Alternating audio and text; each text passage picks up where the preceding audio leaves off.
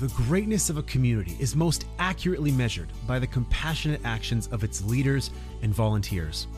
Every week, founder of the community Big Hearts, Stu Starkey, will place the spotlight on leaders and volunteers, highlight key stories and statistics, and share insights to educate listeners and inspire everyone to have greater impact in their communities. Welcome to the community of Big Hearts. All right, welcome back, everybody, to the community of Big Hearts. Excited this week. Um, as always, here we got Damian uh, hello, hello. joining the, the, pod, and uh, I'm honored to bring on the guest, Shaun Loney. You know, Shaun, I, I got to be honest, your intro was hard to be concise in doing. So uh, here's some of the highlights for Shaun. He is an award winning entrepreneur. He is a multiple uh, book author, which we have a quote we we uh, ripped out of one of your books uh, that Damian's going to share with us. Perfect. Here we go. Um, one of the things from the An Army of Problem Solvers, uh, taking this out of here, what I've learned has made me far more optimistic about the world. What I saw in the dock at Garden Hill was not poverty and dependence, but opportunity. Instead of unemployment, I saw a ready workforce. Instead of a diabetes epidemic, I saw people who would buy healthy food if it were affordable and convenient. Instead of a high priced monopoly retailer, I saw room for more market entrance.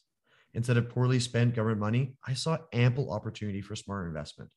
My change in perspective has not come about from reading books or sitting in classrooms, it has come from the trenches what I was most impressed about, Shaun, in your uh, very long, um, impressive resume was your social enterprise. Um, I, I, believe it's 12 social enterprises focusing on um, poverty, uh, crime reduction, and grease, greenhouse gas emission reductions. Um, so cool using uh, your skills, identifying problems, um, and then coming up with opportunities. Um, so, Shaun, what an incredible impact you're having on our communities. Uh, how are you doing? Good, Stu and Damian. Nice to nice to connect. I've been I've been looking forward to this conversation and uh, and enjoyed looking at your uh, some of your past podcasts and looking forward to connecting with more of them. This is awesome. You know, um, I used to watch wrestling when I was a kid, and there's uh, there's those guys that you really like kind of revered in in their skills. And so when I was thinking about all the things you're done doing, especially the problems you were solving in our communities, man, I think you should have your own theme song when you walk into a room. da, da, da. Yeah, we'll uh, we'll work on that. I I think that it's not probably as special as what you think it is. Uh, I'm an entrepreneur, but I work in the nonprofit sector, and uh, you know what what what good could come of that? um, uh, Sean, I think um, yeah, it's it's just so impressive. Um, we are really big fans and, and, can't wait to hear more. Sounds like you're also very humble. Um, would love to hear a little bit about um, you know what's important to you right now these days. Would love to hear about what you're getting into. Yeah, so I started um, in 2006 with a nonprofit called Build uh, in Winnipeg, and we were insulating low-income housing and we just realized that in order to expand our impact, we needed to be more entrepreneurial, and we uh, we we began a relationship with Manitoba Housing, which is owned by the government of Manitoba. And there's a group of us now, social enterprises, uh, nonprofit businesses, is how I might define them. Uh, we do about six million dollars a year of work with uh, with Manitoba Housing, and in essence, we've turned government from being just a funder into a customer. And we're finding that that helps uh, get full value for the work that we do. Um, and we're realizing that this this shift in thinking, uh, treating government as a customer, has implications across all social and environmental problems. And um, homelessness, in particular, is um, is is how we're we're making this application. And I didn't realize at first that um, when people are unhoused, the extent to which they're in contact with emergency services, it's it's actually astonishing. Uh, in Barrie, Ontario, and talking to the mayor there, Mayor Jeff Lehman, he was telling me that yes, Shaun, we have 400 people who are homeless and also in regular contact with emergency services.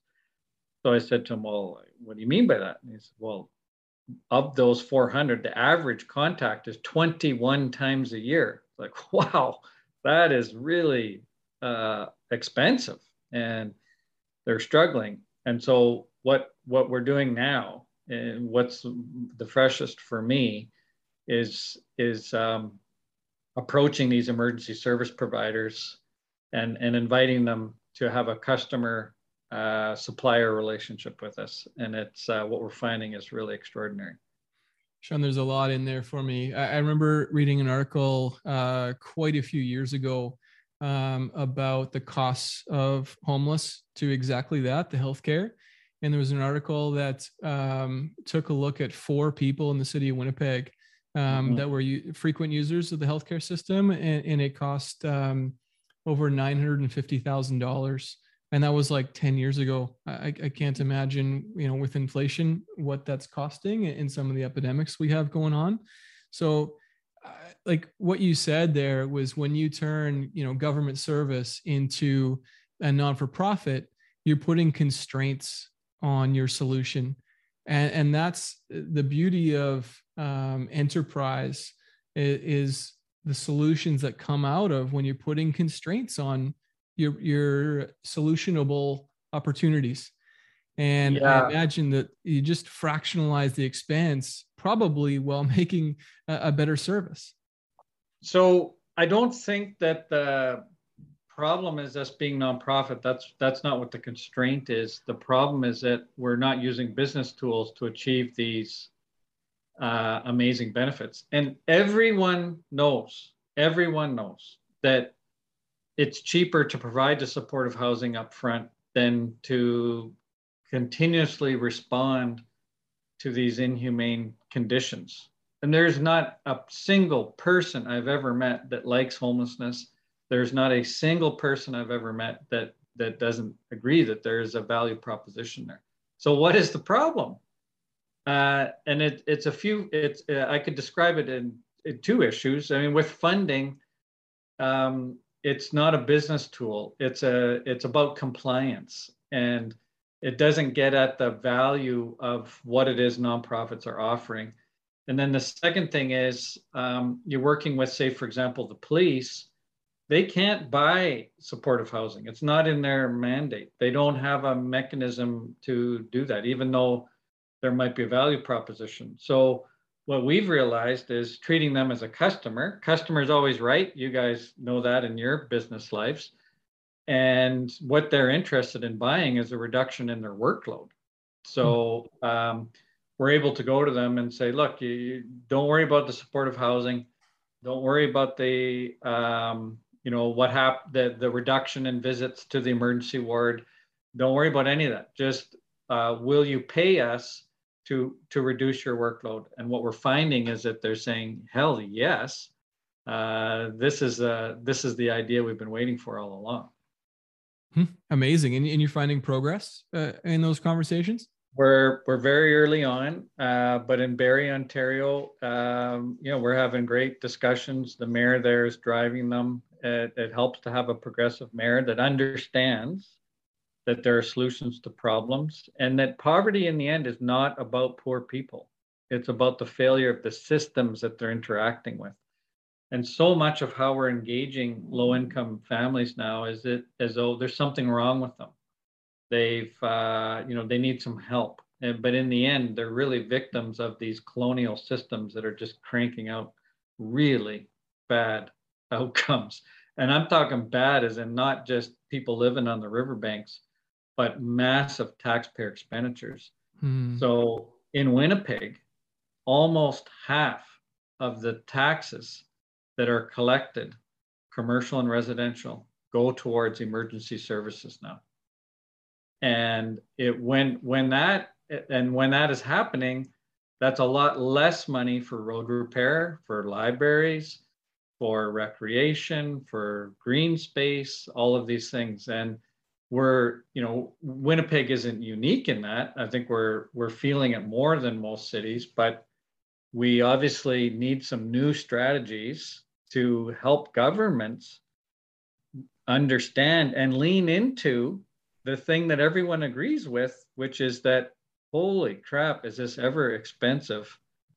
Um, people living in inhumane conditions, uh, just because of the generation of uh, uh, calls to fire, to paramedics, and to police, and 22% of the financial benefits of addressing homelessness are municipal. Most of it is provincial hmm. because they're also in contact with the courts, with jails, uh, with emergency services at the hospital, with in psychiatric beds at the hospital as well, um, to name a few.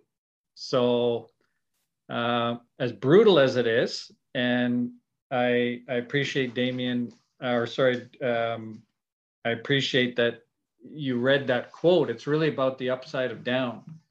Um, to be able to see is like this is a terrible situation, but the flip side of it is there's a whole lot of opportunity and that's why that's what i'm excited about i, I mean I, I, can give you the stats but in the end it's the opportunity that excites me and the ability to to shift directions and and that's where problem solvers come in i mean um, I, I, think you and i are are both um, problem solvers which we've exercised in our um, businesses and enterprises that we're working on and when we see an issue a constraint i mean i, I know i get excited because it's an opportunity for me to feel some sense of duty to my uh, community um, mm-hmm. and, and, people in, involved. And so um, I love that you you have a, a, passion for these social issues, and we need way more people, um, especially like you, who are true problem solvers, to have the two conversations that aren't being done very well, in my opinion, where you have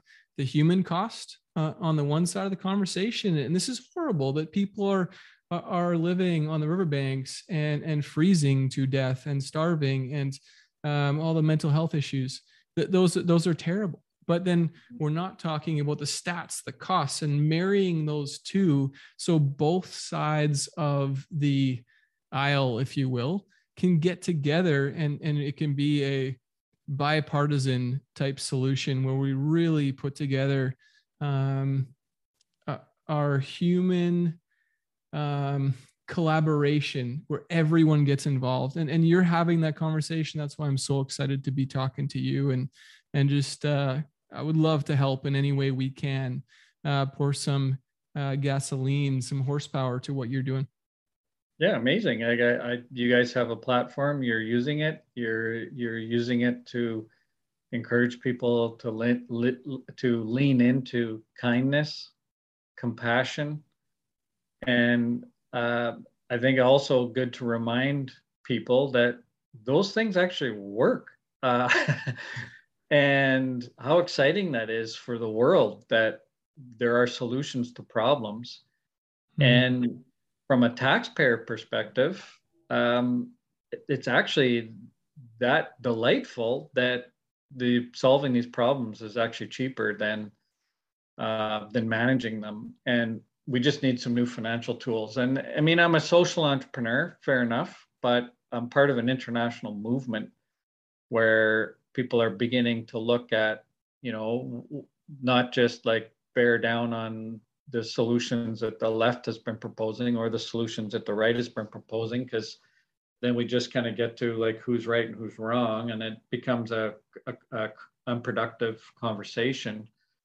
But i mean what i'm saying is that well um, these are some new tools the, the nonprofit sector can say well finally our solutions that we've been offering are going to be valued that's important governments are able to say well finally we can change these trends because they're exhausting. Governments are exhausted and they're throwing their hands up and saying we, we can't keep up.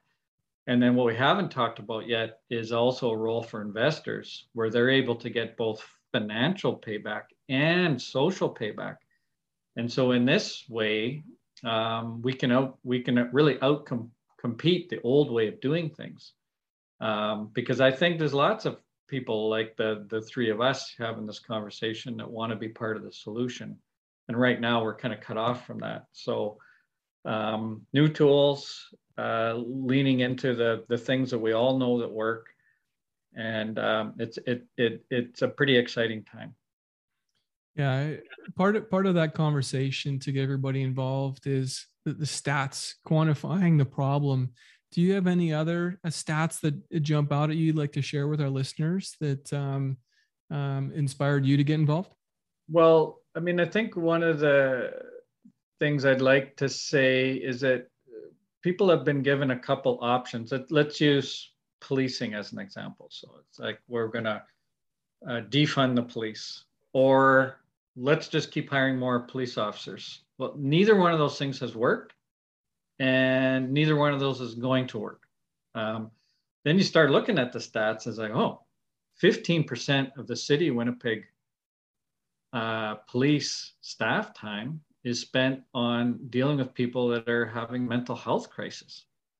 Oh, that's interesting. So I mean, it sounds terrible, but it's it's one hell of an opportunity to help the police free them up to focus on crime, um, because you know people are phoning them now and saying, you know, we need a we need uh, there's an emergency over here. There's a guy broke into my garage. He's pouring gas all over my backyard and the answer is, well, we don't have a cruiser because they're at the hospital mm-hmm. waiting for a doctor to see the guy, a guy that was causing problems that may have been homeless. And that that transfer takes one hour and 49 minutes and uh, of two uh, police officers' time and and ties up a squad car. So um, yeah, is it the police's fault? No, we're we're sending them out to these calls and no one else will go because they're under resourced. So it's just, you know, these things have caught up to us the way that we've always done things. And it's an opportunity to step back and have another look. So uh, that might be a good stat um, to, to kind of think about is the fact that, you know, almost one sixth of the Winnipeg Police Service time, and I don't think it's any different in other police forces, are spent transferring people that are having a tough time with their mental health to medical care. So I think that that's one that sticks out for me. Mm. I could give you another one. Um, yeah. One of the social enterprises that I've helped to start is called Build, B-U-I-L-D, and there's a version of it going in uh, in Saskatoon, in Brandon, Winnipeg, Barrie, Ontario, Toronto, and St. John's, Newfoundland and 70 and it build uh, does what i believe to be uh, winnipeg's defining issue and canada's defining issues connecting the people who most need the work with the work that most needs to be done and we're talking uh, giving people jobs that otherwise wouldn't have access to the labor market 75% of people when they get out of jail are back in contact with the justice system within two years and hmm. we call it a correction system. It's total failure. But when people come to build and they access to employment, job training, uh, driver's licensing, parenting, trades-based tutoring, financial literacy, access to elders, that collapses to very very low numbers of number of people who who uh, reoffend. So we go back and revisit this these two options that people have is like, oh, do we go soft on crime and and and and let people out early, you know, so that they can commit more crimes, or do we just lock them up for longer and spend a lot more money than we're already spending? Neither one of those things have worked. Neither one of them are going to work. What does work is social enterprises. And so there's this thing called social procurement, where governments are buying goods and services from social enterprises. And um, it's it's we do our group of social enterprises does about six million dollars a year business with Manitoba Housing. And Manitoba Housing is hiring us to do their trades work uh, because we hire their tenants. And so they're not paying us any more than they would anyone else, but they're getting more value. So uh, I think, you know, in, in Scotland, there's 5,600 social enterprises there. Half of them hire people with barriers to employment. And if that were the same kind of rate as is in Manitoba, would be about a thousand social enterprises across the province, maybe 750 right here in Manitoba. What a massive difference that would make in in our society and in our city. But uh, and how much does that cost government? Negative. It's a mm-hmm. savings. So and these are entrepreneurial solutions that that I think we'd miss if we just you know want to buckle down on these these these traditional options, which are, are very undesirable. Yeah, that that stats is really powerful. Um, I sit on the board for um, Canadian National Institute for the Blind, and mm. uh, one of the programs that they have going is an employment program because uh, the same percentage of people with low vision who want a job are un- unemployed. Um, mm-hmm. 75%. And, and it's not because they're not capable, it's because you know they're not really being given a chance employers aren't being educated enough so we're creating programs around that and, and are starting to get some traction on uh, higher employment of, of that population but what happens and what i've seen happen is um, when when you're um, can't find work um, you don't have a sense of duty to your community uh-huh. you you, you uh-huh. have a um, this loneliness this lack of belonging. And and when you get that employment the opposite is happening. And so i can see and understand why there's much less uh, reoffending when you have a sense of duty to your community. Um, so it, it's quite um, that stat makes a lot of sense to me and the program that you've created is is really awesome. Um, yeah and i think that with the cnib for example i mean that's an amazing opportunity. Great to do training. It's an amazing opportunity to have an, another option, which would be social enterprises. And what what we find is that you know getting the work that's a good fit for people that are visually impaired, and find that people will hire the CNIB social enterprise because of that, and because it actually offers not just the delivery of whatever the goods and services is, but this amazing you know feeling where it's yeah i'm i'm doing something good. I'm i'm i'm helping the the world here. I'm engaging as a good citizen. And that's uh, that's the, the special sauce of what social enterprises offer.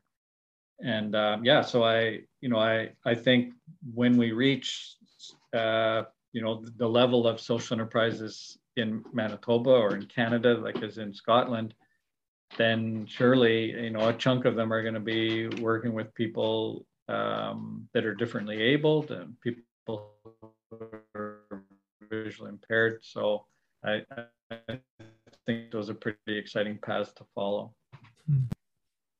You, so we've gone through the stats and, and I love talking about the stats first because it's so important to define the problem opportunity. Um, but then I also love to talk about the impact stories, bringing it down to a personal uh, level, telling the story of somebody that's being impacted in a positive way. Any stories that jump out to you about some of the programs you've run, like Build or Aki, um, that you'd like to share? Yeah, for sure. Um, like I, I think at Build, there it's just daily, but I have to make a confession. I think that the life that's been most impacted is my own. Hmm. Um, and the reason I say it is because poverty and privilege are connected. You, you can't actually have one without the other. And I'm on a journey, I think, in my life to find to think where does my privilege come from, and how is it that I'm connected to people who are struggling? And I find that the connections are pretty strong. Um, it doesn't mean I have to give up my privilege. Um, it just it's a recognition.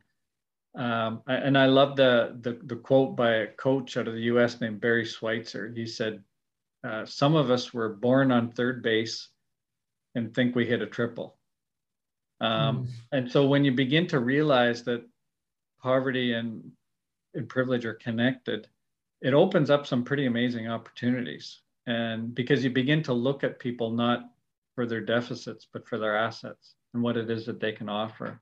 And I've just been, I've been so wrong about a lot of things. Like I thought, wow, like I see all these people on the streets. It's like, well, I mean, they they don't want to work. Well, at the Social Enterprise Center in Winnipeg's North End, 30,000 square foot facility, um, Build will put out a, you know, we're hiring 10 people tomorrow. There'll be a lineup that's 300 feet long of people with criminal records looking for work.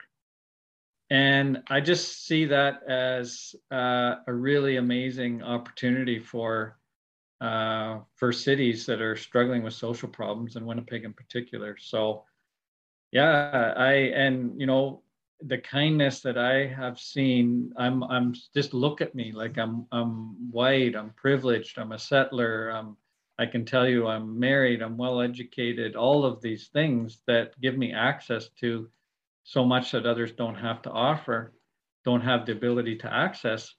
And uh, I am accepted at the Social Enterprise Center. I'm accepted as a, a soul that's the world and, you know, trying to make my own way. And so it's that act of kindness, I think, that is, uh, I just find really, really profound. And it, it comes in Winnipeg, really, I think, from the Indigenous community. And they kind of see, they teach us to see things like we're all standing in a circle. Nobody's better than anyone else. And we all have something to contribute. And um, so I, I'm grateful to be, uh, you know, surrounded by that kind of love and compassion, which is really important. Yeah, that's that's beautiful. I, uh, in doing the the stuff that we're doing here at the community of Big Hearts, um, and some of the other initiatives through Two Small Men, um, that that's what I've gained is that sense of belonging, and it's mm-hmm. so powerful. Um, and I am so privileged to be able to uh, feel that through through giving back. So um, I I totally agree with you that this um, helping, giving, feeling that sense of duty um, has given me so much. Um, yeah. Damon, you got a question? Yeah, and I, I think Shaun, you know, you've learned so much here, and I love. I'm sure at some point you had a switch that sort of went off on you, where you can look at these, um, look at these problems and turn them into solutions, and and sort of flip the flip the light, and say, let's take a constraint and and let's move forward with it. But um, I do want to challenge you again and say, what are some of your obstacles right now that you're facing? Um, with social enterprises, with uh, moving forward, working with poverty, with homelessness, um, with build? What are some obstacles that you're trying to work through right now? Biggest obstacle by far is getting government to agree to save money.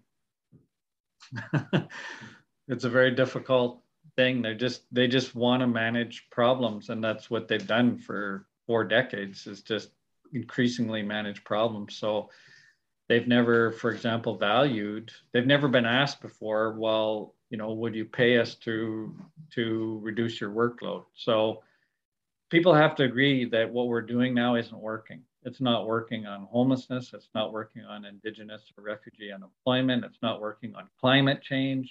We should talk a bit about that. it's just not working. And so um, we and and the work that nonprofits do, government is the is the main financial beneficiary. Mm-hmm. So we want we know what to do in the nonprofit sector. We know how to support people that are currently homeless. We know how to get people into the labor market. We we we've we've done a hundred pilot projects. Uh, we're we're good at doing pilot projects, right? We need to scale those things that work, and for that we need government to say, look if you save us a million dollars, we'll pay you 750,000. If you save us $10 million, we'll pay you $9 million. And uh, that is how, this is how it's going to work going forward. And that there will be some, some governments br- break into this and it'll, it'll happen very quickly. I've written in the beautiful bailout about how fast social innovation is going to take hold um, like an iPhone, uh, you guys might be too young to really remember the impacts, but uh, one day no one had them, and three three years later everyone had them, and it was a convergence of a whole bunch of things that happened at the same time that really allowed the market penetrations to take off. And I think the same thing's going to happen with these relationships when when government realizes that they can they that they can buy these services from the nonprofit sector and that it's going to save them money, what's the holdup? Let's get going. Um, but you know, uh, so we're working on some other things now too. Uh, Aki Foods is a social enterprise that we've started that was working in the Ojibwe area of uh, Manitoba, the Island Lake nations. And um, we originally started a farm, quite a big farm, you know, 10 acres planted, 1,000 chickens at a time sometimes. And uh, uh, we also have some housing on the farm. It's a very exciting place to be. We're selling um, food, uh, healthy food there as well in, in Garden Hill, and that's going quite well. But we realized that in order to really scale those operations, we needed to really sell what healthy food does. And so we're, we're looking at uh, taking a cohort of a thousand people, taking the blood sugar levels at the beginning of a five year period and at the end, and engaging government such that they would pay us for the percentage of reduction in blood sugar levels. Mm. And it's really important because four to five First Nations kids will have type 2 diabetes. And wow. um, all governments are able to do is just to respond and manage to the problem. So if you need a helicopter ride to see a specialist in Winnipeg, they're very good at offering that. You need some dialysis beds or access to di- dialysis beds, they're very good at offering that. But when it comes to really engaging and getting the revenue to where uh, to the problem solvers, they need to really rethink these relationships, and we're giving them the tool to do that because governments buy stuff all the time. The three levels of government in Canada buy $50 billion worth of goods and services a year. So if they can buy dialysis beds, they can also buy a workload reduction. Eh? They can buy a reduction in blood sugar levels. And uh, governments are good at buying stuff. They value what they buy. They don't value what they fund. And so the main shift that we're talking about here is nonprofits becoming more entrepreneurial and beginning to use these procurement tools, which governments are very used to using. Hmm. That that stat hit me like a truck. That eighty percent um, of the population in those regions are expected to get type two diabetes, um, and really highlights. And I encourage our listeners to take a look at Aki Foods. That's A K I, Shaun. Yeah, Aki is a Ojibwe word for earth, earth foods. And uh, yeah, Aki Energy is similarly, you look at the massive amounts of money that uh, governments are paying for utility bills. So Aki Energy installs ground source heat pumps on First Nations. We've done $15 million worth without using any funding, just mm. business relationships with, with, with, with governments and with Manitoba Hydro has been excellent uh, partner for us. Also, you're very kind to think that I wasn't around for the beginning of the iPhone. So thank you for that. Um, I, no, I, I, just to be, I said to realize the full impact and the magic of it all. I, I realized you were alive breathing, but I mean, I, I had put a few more years in than you prior to that to know to function in a world that that, that, that didn't involve iPhones. So fair, fair. Yeah. Um, Shaun, uh, you set me up pretty well for this next question. Um, so uh, the rumor is you, you may be running for a certain political position, and, and I'm curious on, um, you know, why a pivot from, and I think you gave us part of the answer already, uh, but why a pivot um, from spending all of your time in social enterprise to uh, running for this position that you, would like to be? Well, I was walking past uh, uh, a homeless camp um, about March. It's almost a year ago. As I, I can't be 75 years old looking back on my life and thinking I should have stood up there when I know that there are solutions to these problems. And um, so, in order, I just, I've been talking to politicians, I've had access to politicians my whole life. And they, I haven't found any yet that really grasp what it is and to and so what I'm doing is by you know running for mayor in Winnipeg and hopefully getting into the mayor's chair is to really demonstrate to the rest of the country uh, how using some of these tools are going to impact us as a city. Um, and it's right across so many different areas. I mean, 99% of our houses, this is an example, are hooked up to natural gas. And my house here in St. Boniface in Winnipeg is a ground source heat pump. People say, oh, that's too expensive. But the problem is the same as what we talked about with the policing that if you want to buy, if you want to hook up your house to natural gas, it's easy. Uh, the, the utility pays for all the infrastructure and you just have access mm-hmm. to it on a, on a monthly basis. You, you pay it on a monthly basis forever, essentially. And so uh, I think we need to use those tools that have been so successful in getting all these houses hooked up to natural gas and use those tools to uh, promote renewable energy like ground source heat pumps in the city. Hmm. And I mean, you'll see as the campaign unfolds, uh, it doesn't start in earnest until May when we're actually allowed to raise money and spend money. And uh, the election itself is in October, but um, we uh, we're pretty excited with with what we're going to roll out, and I think we'll give people uh, an aw- awesome options on these tough issues, which uh, are different than the ones that they've been given in the past. We're really looking forward to when that time comes so we can learn more. And i think also for the rest of our viewers and and general winnipeggers to learn more about what those tools actually are right? I think not only are you putting this these into action but you're empowering us to learn more about them and and how this is a, a tool that nobody really is talking about but it works it's successful and just those teachings through this next process over know, this campaign that you run is, is just going to teach winnipeggers quite a bit so I'm, I'm quite excited to learn more um, but let's circle back for just for a second to uh, your social enterprises and what some of your big goals for the future are for uh, Aki Energy, for Aki Foods, for Build. And I know you mentor, you know, 12, maybe more social enterprises. What, what are your big goals for them? Well, it's all about impact at this point. I think we've demonstrated across many different sectors that what we're doing works. Um, a lot of it has been battling government and we need government as an active partner. And I mean, I, we need them to agree to save money. And along with that is that they need to let go. Uh, colonial governments, I mean, part of it is this this uh, contrast, you know, between getting behind problem solvers and and making it difficult for us to do our work. So uh, we need them to lean into what reconciliation looks like and uh, that I think that's doable. I think it's coming. I think it's coming right across the country and in cities and rural areas and northern as well, and northern communities. And uh, I couldn't be more excited. We uh, we're, we're running long for very good reason uh, here. Uh, such great topics and answers. I got two more uh, quick questions for you. Um, how can our listeners uh, help with your causes?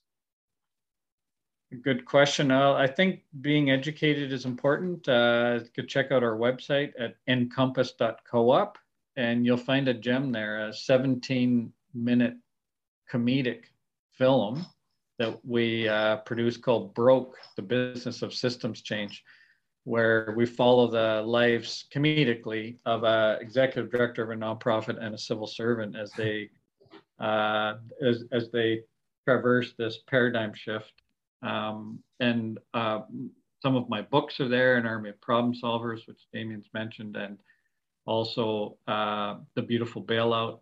Um, and in, in addition, you can uh, look at shaunloney.ca. It's, a, it's my personal website, but uh, there's access there to um, to uh, podcasts, uh, interviews, um, free press, or newspaper uh, op-ed pieces on different subjects and yeah wherever people are i encourage them to get involved in the social enterprise community and to really you know feel the energy of what uh, systems change can do and what it looks like and to be a part of. Shaun we like to uh, end every podcast on this last question which is what is the kindest thing anyone has ever done for you? Well, I think for me, it just uh, comes back to working at the Social Enterprise Center amongst people whose lives are just so tremendously different than my own. and for them to know that my life has been easy, especially economically, um, and that I'm just embra- I'm just fully accepted by mm. Indigenous Winnipeg, and I think that's something that we all need is to meet each other through our own humanity, and because we're all struggling, we're all trying to find our own way, and we've we've started at different places on the baseball field, at different bases, I should say. Mm and there's a recognition of that in our relationships. But to know that uh, i can be invited in to be a part of the solution is a pretty amazing gift. And um, you know I, I think it is that kind of kindness that that motivates me to to want to look back on my life and to to see that there's been impact everybody uh, shaun loney um, who's creating uh, economies um, where everyone belongs.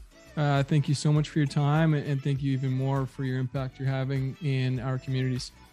Thank you, Damian and Stu. I've enjoyed the conversation, and uh, thanks for the good work that you do. And look forward to meeting in person sometime soon. Yeah, likewise.